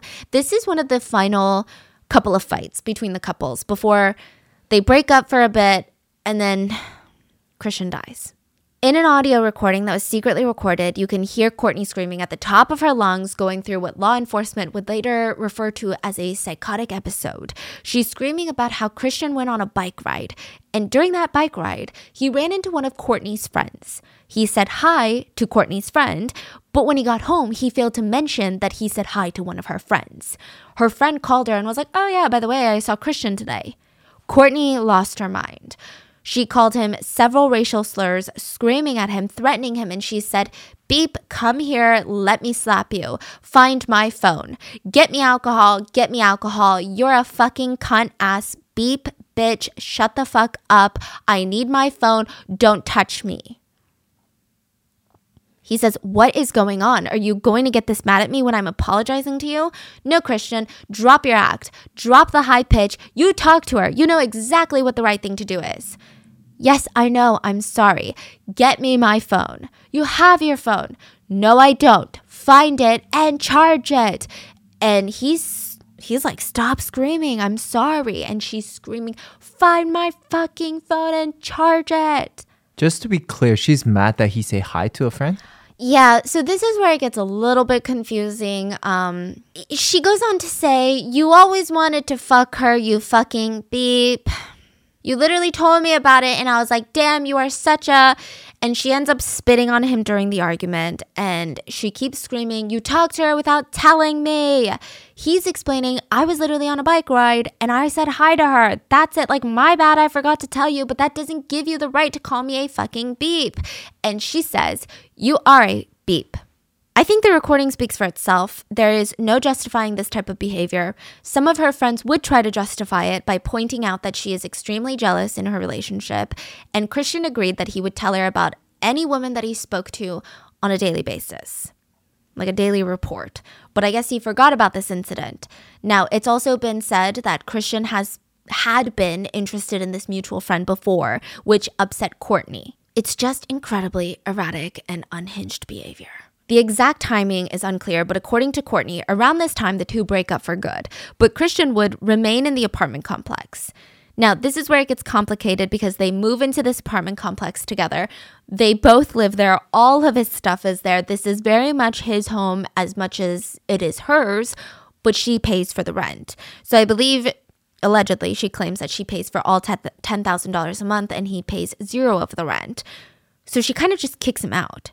But he has nowhere to go, so sometimes he would sleep in public places inside of the apartment building. Sometimes he would sleep in front of the elevator that opened up to their unit because remember there's like an elevator room, but it's still technically private because not it's not open to the public. It's not a hallway. But they did break up, and Courtney even invited her mom to fly in from Texas to be with her. Some say it was to help her get over this breakup. Courtney would say that it was because she was terrified of Christian, who refused to leave her alone and refused to leave the apartment building. So she asks her mom to come, and it's unclear. So even Courtney's story seems to change a few times. But they break up, and then two days before the death, a big fight occurs. Again, the fight would happen in the early hours of April 2nd, 2022. Courtney comes down to the lobby. She had managed to lock herself out of her apartment. Christian was sleeping in the lobby, and Courtney walks back into the elevator. And I guess he's approaching her, maybe trying to get back upstairs or something. And she puts her hands up in front of her as if to say, Stay away. Several witnesses, mainly the staff, they see this unfold. And also, this elevator fight should not be confused with the previous elevator fight where she was the primary aggressor and she was like smacking him in the elevator. This is a completely new one. The security at the apartment, they see this and they call the police on Christian for a few reasons. One employee said that the boyfriend Christian was charging towards Courtney, so he called the police. Other employees said that Christian was already sleeping around in the lobby and he wasn't allowed to do that. And this incident just was like the tip of the iceberg. But the concierge did elaborate and they said they called the police because of Christian's demeanor. They heard Courtney say, Oh no, do not come inside the elevator. The employee remembers asking Courtney, What do you want us to do with him? Because he just can't sleep in the lobby. You know, some of the residents are asking, What is he doing sleeping in the lobby? Like, do you want him to leave? To which she claims, No, I don't want him to leave. She states all of this. She just doesn't want him to come into the elevator. I think maybe she took his key and this was his chance to get back upstairs to that floor, so he's like charging towards the elevator, is my speculation. Anyway, the police arrive, and the employee continues by stating that he, on several occasions, asked Courtney if Christian should be kicked off the premise. She rejected. The employee continued that Christian wasn't allowed in the common areas unless he's a resident, but only Courtney was on the lease, so he's technically not a resident. They said Courtney came down and they just saw Christian charging towards her. They said, We actually tried to get into the middle of it. The boyfriend came after her and we just said, Enough is enough. Police need to be called. She said she doesn't want the police called. And I said, When this concerns the common areas, I need to put other residents first. Courtney is seen on body cam footage telling the police, I pay for everything. I pay $10,000 a month of rent, which he pays zero of. He has never paid a freaking dime of rent, and he has somehow made friends with everyone here. I broke up with him. He's like, my mom came out, okay? My mom came out to like help me break up with him, and I just couldn't do it. He slept in my elevator room inside of a couch. I hope that there's a camera. Like he slept inside of my couch in my elevator room, which is stalking because he's not supposed to be here. I want a restraining order. So now Courtney is indicating to the police that she wants Christian out. She thinks that he is stalking her. She is afraid. Which, side note, I am not trying to demean her feelings towards the situation. I think she can be afraid. Maybe she has every right to be afraid. We don't know for sure, but it's just a lot of different inconsistencies, I think. She continues, I just feel like I haven't always been the victim, but right now, I am a freaking victim. I'm so scared. I just want my dogs. I just want them. Please. I'm so scared. Wait, she say I haven't always been a victim? Yeah. So again, a lot of people think that it's That's a weird way of talking. yeah, and then later being like, I'm the victim. So while talking to the police, Courtney is holding her phone and her mom is on speaker. She even asks the officer to speak with her mom so that they can reassure the mom that everything is okay. She continues, I don't care what happens. I just never want to deal with this again. The police say they can't do anything about it. They inform her, yeah, you're the one on the lease, you're the one paying, but when you guys moved in together and all of his stuff is in there, it's technically his home, so we can't get him out because he's not trespassing. So the police are saying, legally, we can't do anything. Maybe the apartment complex can evict Courtney. Maybe they can try to get him off the premise, but they, as police, cannot say this is not your home because you're not paying rent. So they refuse to get him out of there. The police cannot forcibly remove him from the apartment, is what they're telling her. But Courtney continues, I'm not comfortable. He's stalking me. My mom has been here for a week and she caught him in the elevator room sleeping. She went outside and saw something moving in there and she saw him. I just want to be exonerated, I guess, like if anything goes wrong. I want him, I, I want a restraining order against him because I'm serious. Can I do that? Where can I do that? How can I make myself get one first? Because I know him. He would do it first. I've not always been the victim, but like right now, I really am a victim. I'm even scared to walk my dogs. It's important to note that even though the police repeatedly ask her why she feels so unsafe with him, she doesn't really give a clear response. That's not to say that she can't feel the way she feels or she doesn't actually feel scared, but she just dodges the question by saying she's not comfortable, which is interesting. And also later in the interrogation, when asked about how their fights typically start, she just brushes it off by saying, I don't know. I don't remember everything. I don't want to remember it. So there's two online interpretations of her actions in this fight. One group of people, Courtney and her defense attorneys included, are trying to say that Courtney here is trying to protect her abuser by saying she doesn't remember how the fights start, by saying she doesn't know and doesn't want to answer why she's so scared for her life. The other group of people think she's just trying to hide her own abuse, or it gets really messy where she's not as innocent as she portrays herself to be. Also, the part where she states that Christian was sleeping in the elevator room, she makes it sound like her mom stumbled upon Christian and was so alarmed and shocked, right? There are text messages going back to a few months ago where Christian complained that she made him sleep in the elevator room after a fight. So it again, I'm not saying that they can't be shocked, but it seems like this wasn't a first time thing where they're like, "Oh my god, you slept in the elevator room?" You know, like he had done it quite often before. But again, we don't know the full extent of their situation after this breakup. But the fight becomes very important to Courtney's defense later. They try to use this fight to show that Courtney was genuinely worried for her life. The police did not assist her in getting away from Christian. Also, the employees of the condo see Christian as the forceful one in this fight, as the aggressor. Even though he never raised his hand or voice at her, it is described that he charged at her, which gives off a very aggressive connotation. The police also note in their report that Courtney had several visible bruises on her arms and legs. They didn't look for more bruises, but they also added Courtney seemed to be heavily intoxicated and she was at least comprehensible though. Now, after Courtney leaves, the employee who called the police explains to the officers that he called them because it was clear to him that Courtney, the resident, doesn't want Christian here. He also mentions to the police which Courtney did not mention herself, that Courtney herself is now in the process of being evicted due to extensive history of domestic disturbances. She was served eviction papers just a few days prior to this incident. But what's kind of shocking is that after this fight, the two end up making up. Christian posts on Instagram, and it was actually his very last Instagram post, where he's giving Courtney a kiss on the cheek and uh, he's talking about how much he loves her. And within a few days, he would be dead. Another 911 call was made from the luxury Miami high rise apartments. This time, Courtney was calling herself. She's screaming at the dispatch that her boyfriend is dying of a stab wound. He had a three inch stab wound in his chest above his Courtney tattoo. He was bleeding out, and he can be heard in the background saying, I can't feel my arm, I can't feel my arm. She's crying and saying, Baby, I'm so sorry, baby, I'm so sorry. The dispatch is trying to get her to focus on giving them the address so that they can get there, but she's distracted by apologizing. She doesn't. And it's actually Christian who ends up giving the dispatch the address to their condo. No way. The police arrive minutes later. Christian is taken to the hospital where he would succumb to his wounds and pass. He was 27 years old and he was going to be turning 28 in a week. So, what happened? Let's talk about the events and it, it's a lot of it is from Courtney's side, Courtney's interrogation. So it gets gets weird. It's a Sunday, April 3rd, 2022. Everything starts off pretty pleasant for the couple. They made up, they're not fighting, they're sleeping in the same bed, they're saying, I love you. There are videos from Christian's phone that show him and Courtney just having fun that morning, dancing to music, lip syncing to songs. Their dogs are involved. Courtney starts dancing, and you can hear Christian supporting her, like hyping her up. It's honestly the only healthy video that we've seen of them together. Later that morning, Courtney posts a photo of herself on OnlyFans, and it looks like she's at a plastic surgeon's office. But disregard this in the timeline. It seems like that photo was taken and scheduled to go up, so I don't think she actually went to a doctor's office that day, at least not that we know of. As the day progresses, Courtney's doing laundry while watching a true crime video on YouTube. Then she gets a bit hungry and they decide to grab Subway. Christian's like, oh, well, I can just go down to Subway and grab subs for the both of us.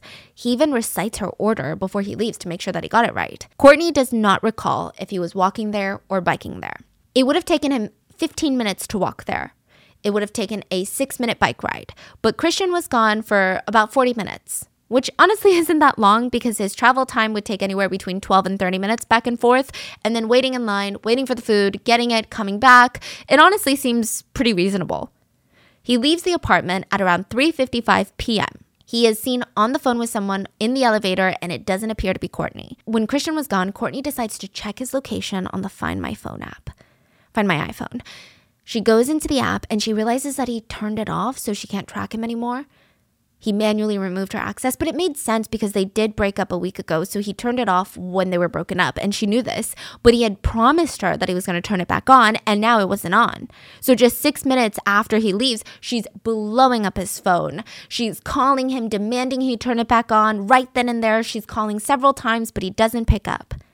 A few minutes later, Courtney pops on Instagram to do a live Q&A session. The video was up but has since been taken down. She goes on live and starts talking about her nails, asking her fans to ask her dirty questions. She's dancing around in the same outfit she would later be soaked in blood in. One of her viewers asks her, Where do you see yourself in five years? This is when she responds, I want a kid, a few houses, businesses, probably not OF, but we'll see. This question is so haunting because it's slightly reminiscent of a girl in her YouTube videos from way back when she was talking about these same things and dreaming about having a family and having this beautiful child.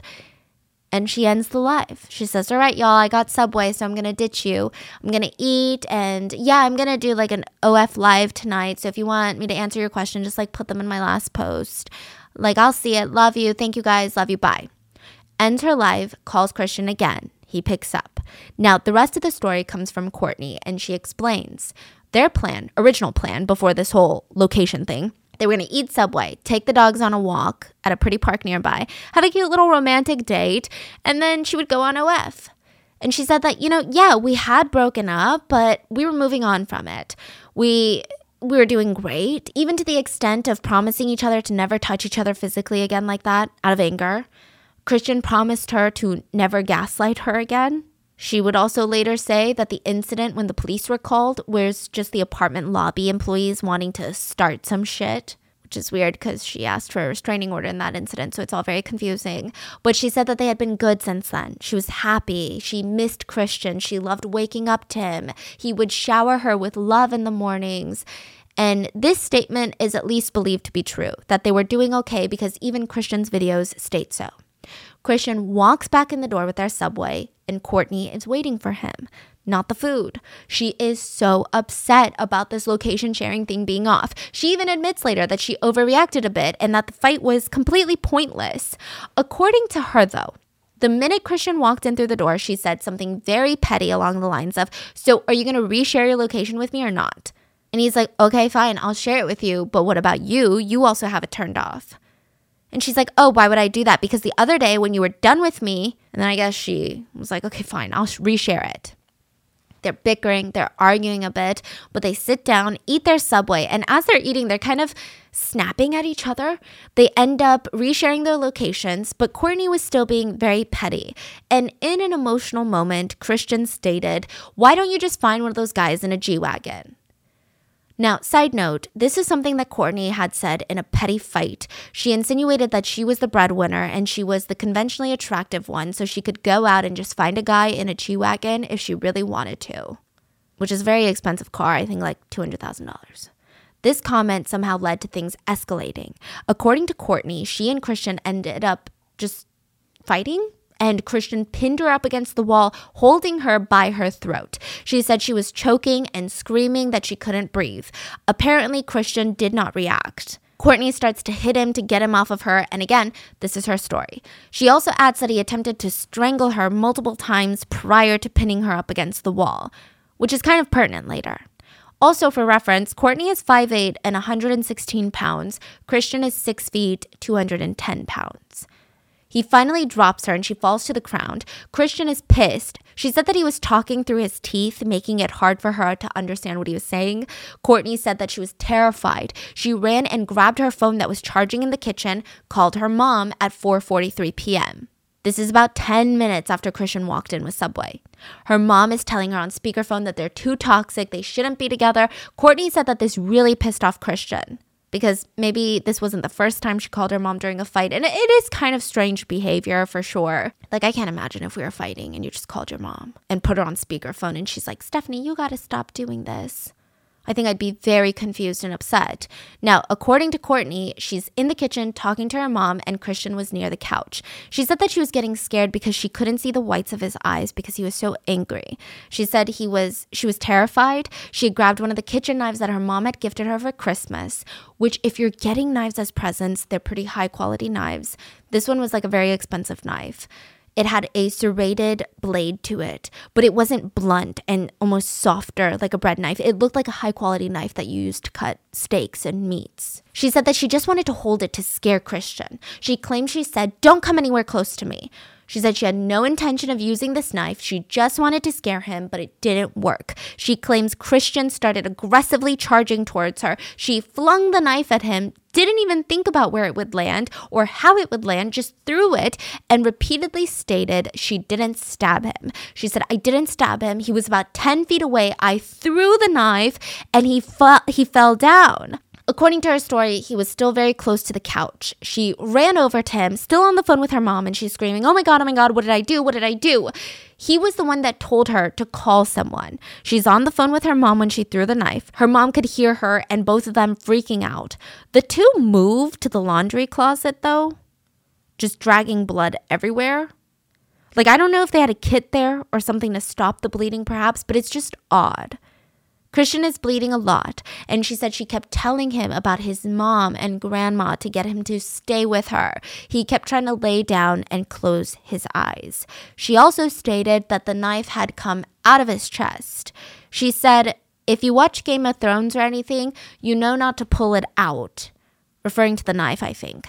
I don't know, maybe he pulled it out or maybe it fell out maybe she's trying to explain the excessive bleeding that um, Christian had. It was a lot of bleeding, so the knife actually hit an artery.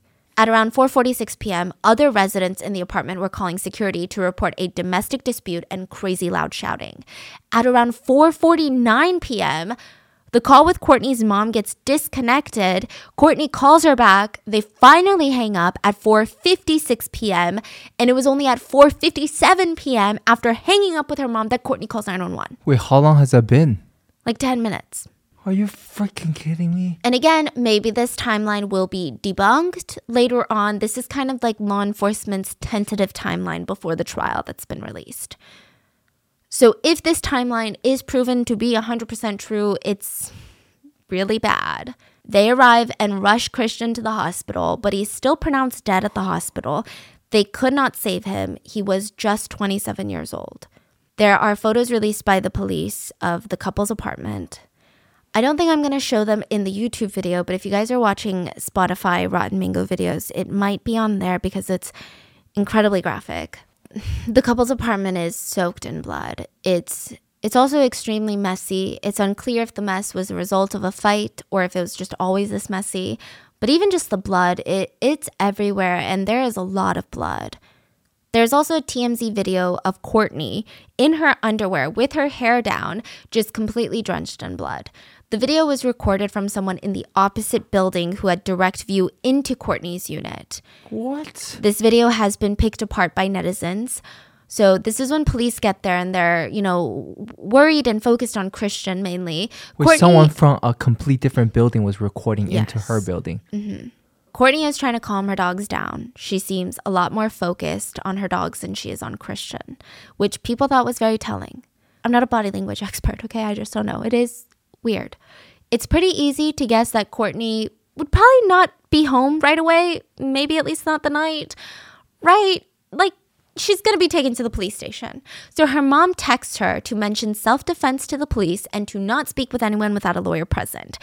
I don't think Courtney ever saw this message because the interrogation is a mess. Courtney does try to get an attorney, but for some reason she doesn't outright ask for one. Maybe see that's the thing with police. Okay, they make you feel really guilty if you ask for an attorney. Bite the bullet, feel guilty. Not that I'm trying to help Courtney, but you get it. She also just keeps asking for her dad, and she's saying, Oh, I need to talk to my dad so my dad can get me an attorney. But the detectives, this part I do not appreciate, they just persuade her against it, and they argue that since she never flat out said, I want an attorney, they kept questioning her. And with enough pressure, Courtney starts talking.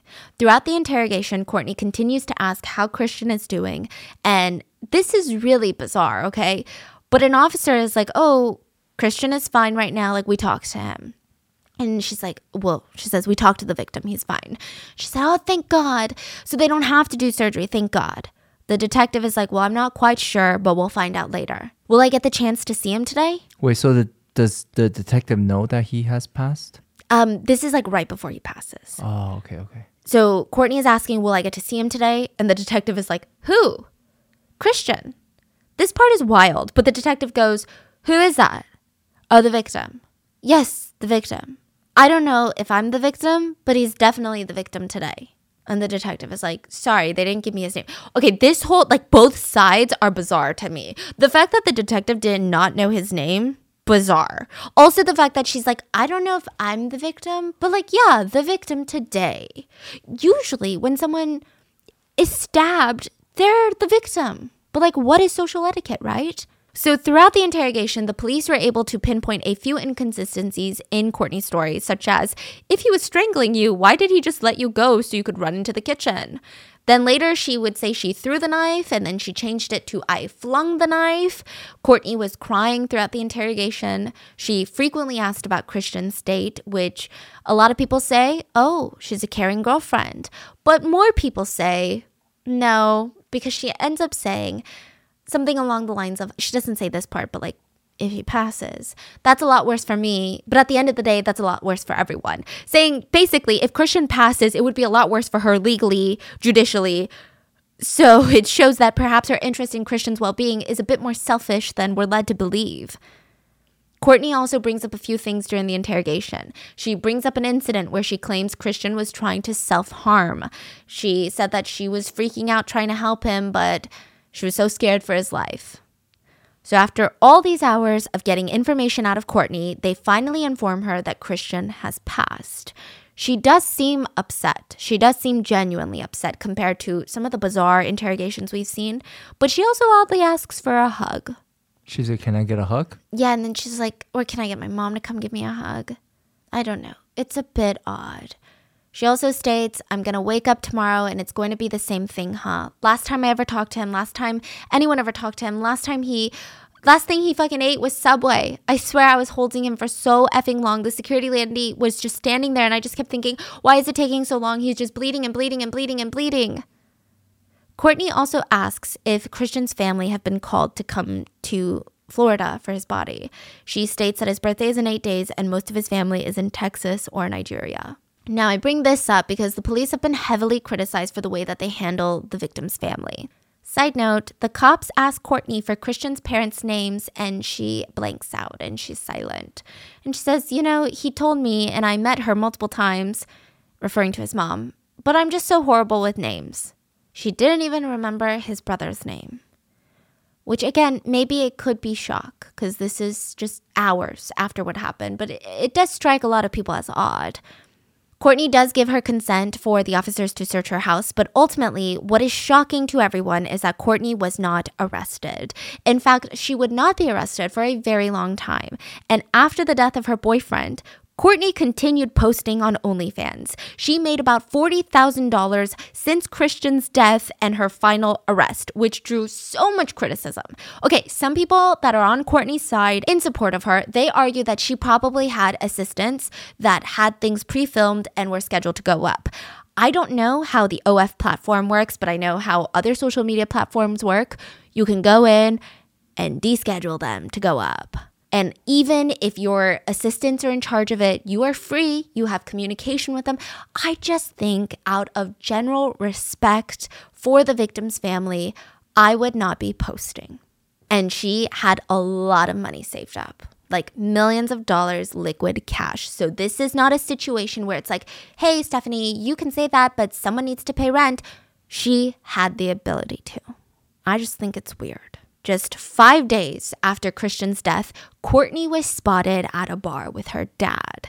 A woman was following this case in Florida, saw them, and she was infuriated. She started filming them, and she's heard saying to Courtney, Yeah, you should go because you just killed your boyfriend. Yeah, you did. Courtney is upset and she is seen leaving the bar with her dad, clearly angry. Her lawyer will later state Courtney was there for a night out with her father who simply wanted to pop in and have a drink in private. They were disrupted by this woman who started filming. Courtney's friends also came to her defense to argue that this bar is right underneath Courtney's apartment complex, so it's not like they drove to a bar to get drunk. And near the end of the video, she's yelling at the woman filming, like, You have no idea he tried to kill me. Look, regardless of what comes out during the trial, I do think this bar situation is bizarre. Like, you can have a drink at home. I also think it's really disrespectful for both of them to be at a bar. Like, let's say, let's say for somehow, some way, shape, or form, this truly comes out to be a case of self defense. I still can't imagine going to a bar or thinking that's appropriate because at the end of the day, a life was still taken.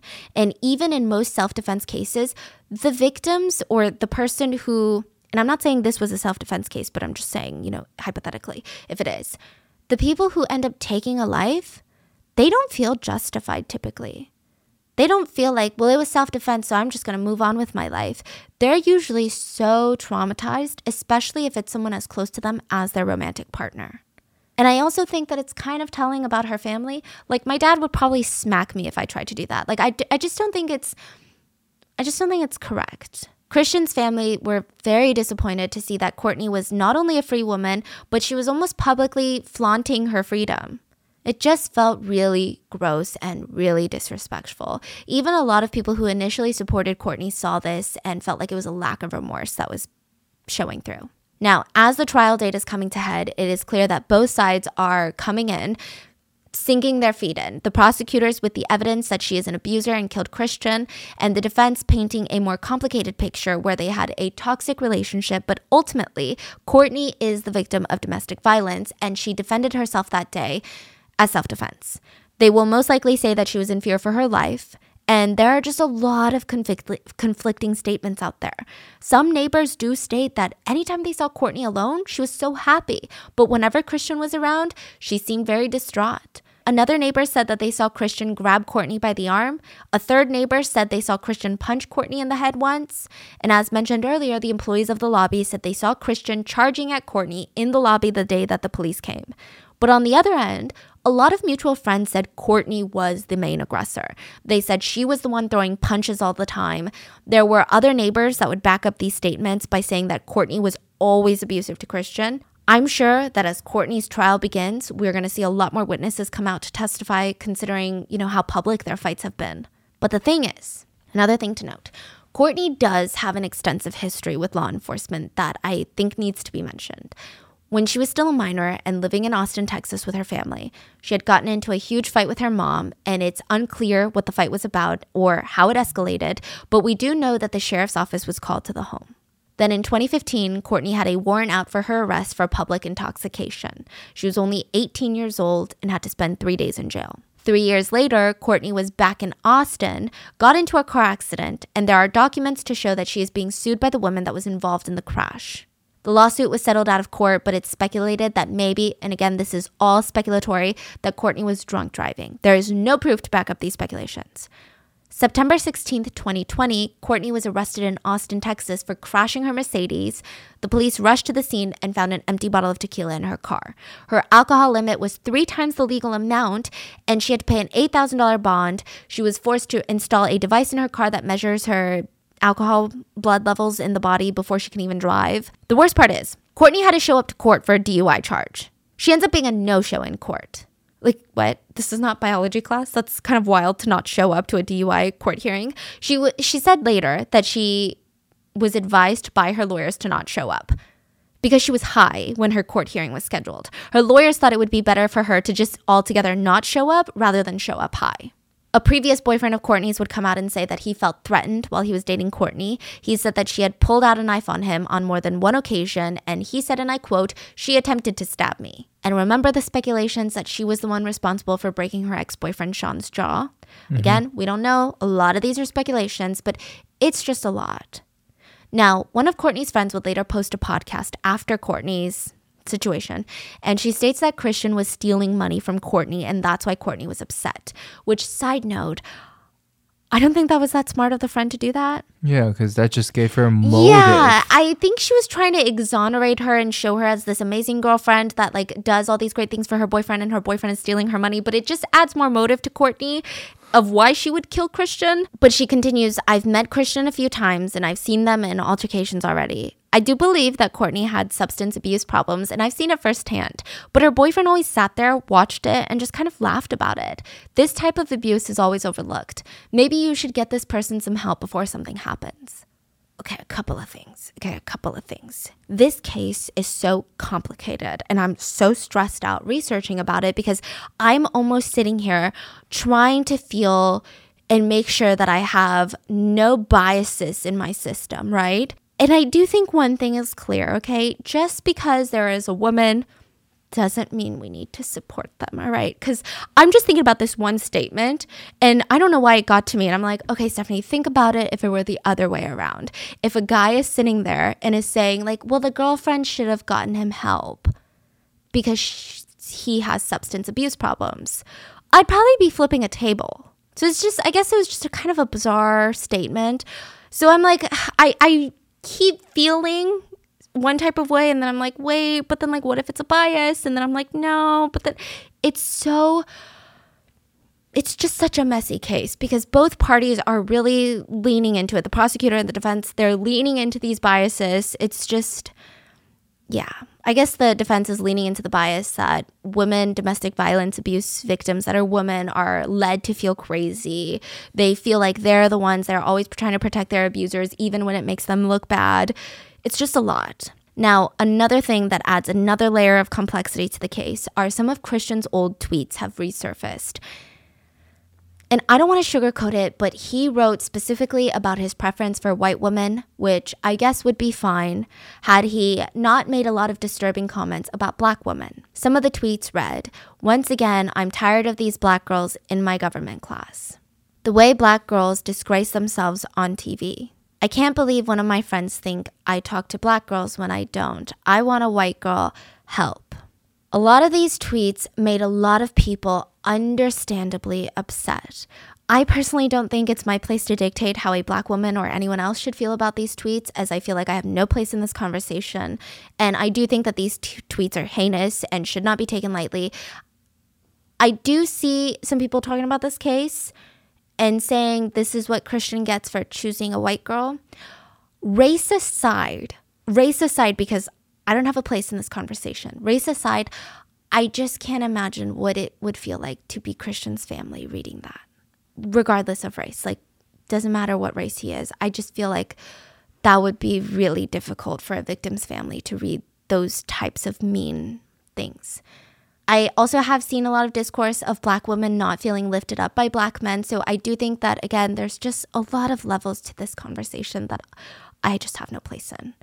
Now, Beyond this, beyond all of this, beyond the witness statements, there is one thing that I think will be very interesting is to see how the defense will react to the autopsy results. Because Christian was found with a sharp force injury. The knife was plunged three inches deep into his chest. Apparently, experiments on cadavers showed that it took about 12 pounds of force. And to get through the muscle and the arteries, the examiners believe that the depth and angle would have been caused by a face to face stab, kind of going like this. Now, they speculate that this is not something that could have happened when you throw a knife 10 feet away, but they also put a disclaimer that they are not knife throwing experts, nor do they know how good Courtney is at throwing knives. So, all of this is piling up. Courtney has still not been arrested. She was posting every day on OF and she was in freaking Hawaii. So, Right after the death of her boyfriend, she moves to Austin, Texas to be with her family again. But from there, she was sent to a mental facility rehab in Hawaii. This is top of the top rehabs in the United States $35,000 a month. The rehab claims that it's a luxurious private eight bed holistic addiction center that hopes the deeply caring staff and surrounding natural beauty offer an unparalleled healing experience. Yeah, for $35,000 a month, it better do that and more. But Courtney was said to have been diagnosed with severe alcohol use disorder, cocaine disorder, and PTSD. I just can't imagine the anger that Christian's family must have felt when she was in Hawaii. They said the way that they found out about Christian's death was absolutely disgusting. Christian's mom was at work when she got a call from a Miami medical examiner who was just like, Hi, we want to know if you give permission to donate your son's organs. What? She was so shocked. This is the first. Nobody called her to What do you alert. mean the police didn't call? no. Why? I thought it's by law they have to call. Yeah, but I guess they called first because they're like, "Do you want to donate your son's organ?" She was floored, and when she was shocked and she thought they had the wrong number, they verified it's Christian, and they're like, "Oh my god, you mean nobody from the medical examinations examinations office called you?" I think that is one of the most disrespectful things I've heard in a while. It is so disgusting. Like I get it, systematical errors happen, but with something like this, come on. And it gets worse. The family just wanted answers, so they keep contacting the detectives in charge of this case. And the detective was just brushing them off and giving them excuses like, you guys need to give me time to do my job. Then he finally called and said, I'm going to close the case. It's been like less than 24 hours since Christian died. He's like, hey, I'm giving you guys a courtesy call because I think I'm going to close the case.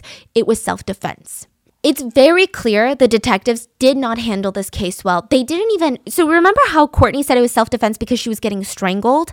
They didn't even take pictures of Courtney's neck because remember, that is literally what her whole self defense case at the time, I don't know if it's changing right now, was relying on. They didn't think to take pictures or log her injuries. And I cannot help, the victim's family cannot help, and most people online cannot help but feel like this is a racial issue because the victim is a black man. There is so much racism surrounded of black people being more aggressive and she's like, "Oh, he was so aggressive. He was attacking me." And then we have a white woman who is crying. Honestly, I can totally see it. I can totally see it. Even just the way that they are handling the victim's family is so disrespectful. It is, I think it's just so gross. So he basically just took her words and period. That's Yeah, it. no investigation, no res- Didn't even take pictures of her neck. Like, that to me is crazy. That to me is like, you actually are not Yeah. investigating. you Yeah, are not, like, you have a story in your head, you're confirming it with her words. To me, you're not investigating. You're not trying to dig deeper. You're not trying to get all the evidence, take a look at it from an objective standpoint. You're not investigating. The family believe under no circumstances was Courtney justified in using deadly force. And they were devastated to find out that they were trying to rule it as self defense. But not only that, Courtney and her legal team have really painted a nasty picture of this case. And I think a lot of people who read certain articles also have a one sided view of this case. And maybe that was the situation with Julia Fox. But a lot of it feels racist. Courtney has also insinuated that not only was she a victim of domestic violence, but a victim of human trafficking, basically insinuating that he was pimping her out. Can you imagine being Christian's family? Like, can you imagine? A lot of people who knew Christian said you could see the change in him after he started dating Courtney. He was bright, bubbly, and then after he started dating her, he's always stressed. It's like a full time job dating her. A lot of people argued that Christian was in it for Courtney's money, but they said, yeah, no. If you saw the way that she explodes on him in public places, in restaurants, smacking him around, I don't think anyone would stay for that kind of money. Like nobody. So, August 10th, 2022, four months after Christian's death, Courtney was detained and extradited back to Florida. She was charged with second degree murder with a deadly weapon. Her defense team got right to work, and Christian's family said that they were devastated to learn that her defense was throwing out all of these allegations again against Christian. And again, I think that this case has been kind of tricky to cover because I think with the evidence that we've been provided so far, it is pretty damaging to Courtney but we still don't know for sure what's going to come out during court. But I think one thing is clear nobody deserves to die. And I think the way that people are justifying it have been bizarre online. And another thing is, I don't know. And again, maybe this is biased, but I watched a Dr. Phil episode with Christian's family. Yeah, that one is just really, really rough to watch. But I do think it is um, something to note, and a lot of Christian's family and friends have noted this. But, you know, we have been seeing video and audio tape after audio tape of a black man being calm, rational, and patient, and a white woman being irrational, erratic, violent, and unhinged. And yet there is still a debate online, as of right now, about if they were both abusive or if maybe he was more abusive than her, which I think is says a mm. lot. Like I think if the tables were turned, if it was just even if Christian was was the woman in this situation, I don't know, maybe things would also be different. It's just a lot. So, as always, there hasn't been a trial. We don't know the full story. Also, there is another shady aspect to this case. Sorry, last thing. Right before she was arrested, she transferred all of her funds to her dad's bank accounts. And her father, Kim, said it was because Courtney w- could not take care of her own finances, but others say it was a ploy for them to bury her money so that she, if she was ever sued by Christian's family for wrongful death, they would not be able to get their hands on her money. As of December 2022, Courtney was rejected bail, and her trial is set to start sometime this year. But what are your thoughts on this case? Were you kind of shocked that it took so long to arrest her? I mean, it's one thing to be innocent till proven guilty, but there have been so many cases where self defense has been clearer, like so clear, but they're still arrested that day and treated like a killer. Do you think it's race? Do you think it's wealth? Do you think it's all of these things? What did you think of her interrogation? Let me know and please stay safe. I will see you guys on Wednesday for the main episode. Bye.